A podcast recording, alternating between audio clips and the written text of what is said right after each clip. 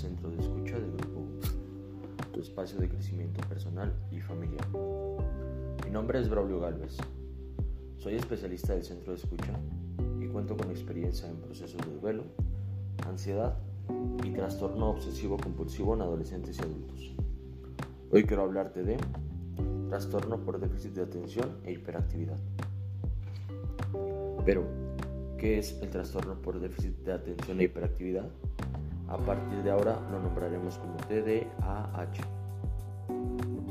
El ser humano posee funciones psíquicas básicas dentro de las cuales se encuentran el nivel de conciencia, atención, concentración, abstracción, orientación, estado de ánimo y psicomotricidad.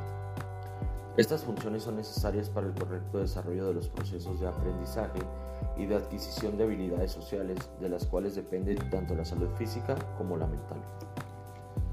Cuando estas funciones sufren algún tipo de alteración en el transcurso del desarrollo infantil juvenil, se genera una serie de disfunciones cognitivas y conductuales que tienden a repercutir de manera significativa en los procesos madurativos y de aprendizaje en el individuo, dando lugar los llamados trastornos del neurodesarrollo, dentro de los cuales encontramos el TDAH, el cual se considera su aparición antes de los 12 años, siendo uno de los trastornos más diagnosticados en infantes, con una incidencia de entre el 5 y el 8% de la población total, mientras que en adultos oscila entre el 5 y el 5.5%. Este se caracteriza por un desarrollo crónico e inapropiado de diferentes grados de inatención, de impulsividad e hiperactividad, provocando con esto problemas de conducta y de aprendizaje en áreas escolares, familiares, sociales, entre otros. No se ha encontrado aún una causa exacta, por lo que como algunas otras enfermedades médicas y psiquiátricas, su presentación se debe a múltiples factores, entre los cuales podemos encontrar cuestiones genéticas, siendo estas un 70% en interacción con, el, con cuestiones medioambientales y contextuales, siendo estas el 30%. Dentro de estos factores se menciona la contaminación por plomo dentro del embarazo, así como el consumo por parte de la madre de alcohol o nicotina, niveles elevados de fenilalanina, entre otros. Existen diversas pruebas para detectar dicho trastorno. Sin embargo, muchas veces los profesionales cometen errores y no se diagnostica a una temprana edad. Esto va a generar repercusiones en la vida de la persona, puesto que crece sin la atención psicológica adecuada ni la medicación necesaria.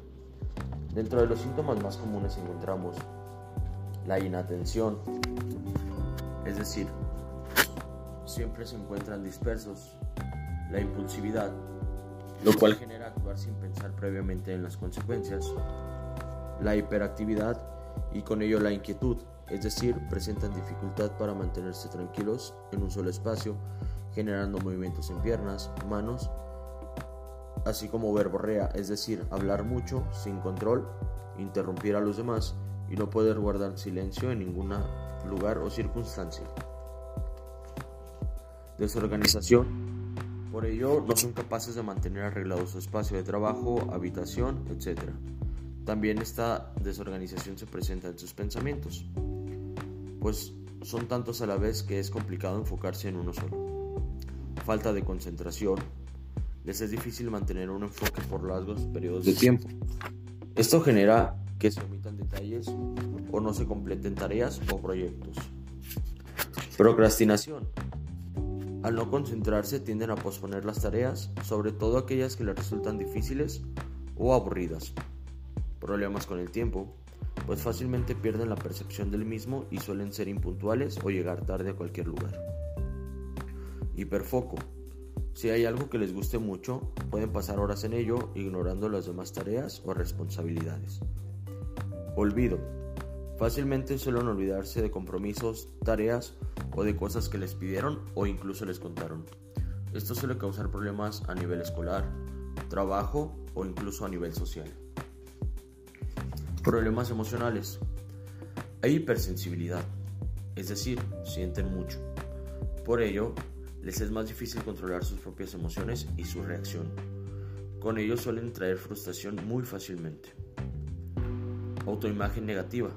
Suelen ser muy críticos consigo mismos, generando una imagen negativa.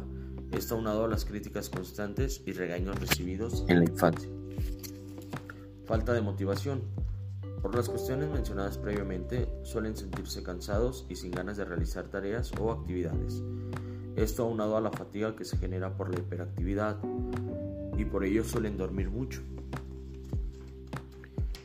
Si no se trata a tiempo el TDAH, en los adultos puede traer consigo otros trastornos tales como ansiedad, depresión, problemas de sueño, problemas de autoestima, estrés crónico, problemas con la autoimagen, trastornos de la conducta alimentaria así como también adicciones. El diagnóstico adecuado y el tratamiento psicológico y de ser necesario farmacológico permiten una mejor calidad de vida y facilita la adaptación en las diferentes esferas de la vida de la persona. Antes de terminar, te invito a escuchar y compartir los episodios de este podcast. Recuerda que contamos con uno nuevo cada semana. Recuerda que no estás solo ni sola. Puedes llamarnos o enviar mensaje al celular 33 16 04 14 06. Nuestra línea de escucha se encuentra disponible para ti todos los días de la semana en un horario de 11 de la mañana a 10 de la noche. Agradez. Hoy nos despedimos, agradeciendo el compartir estos minutos contigo. Mi nombre es Braulio Galvez y te dejo mi número celular para resolver tus dudas. 33 34 66 19 84. Recuerda que en el centro de escucha de Grupo Guma contamos con especialistas que pueden brindarte orientación y apoyo emocional para una mejor calidad de vida.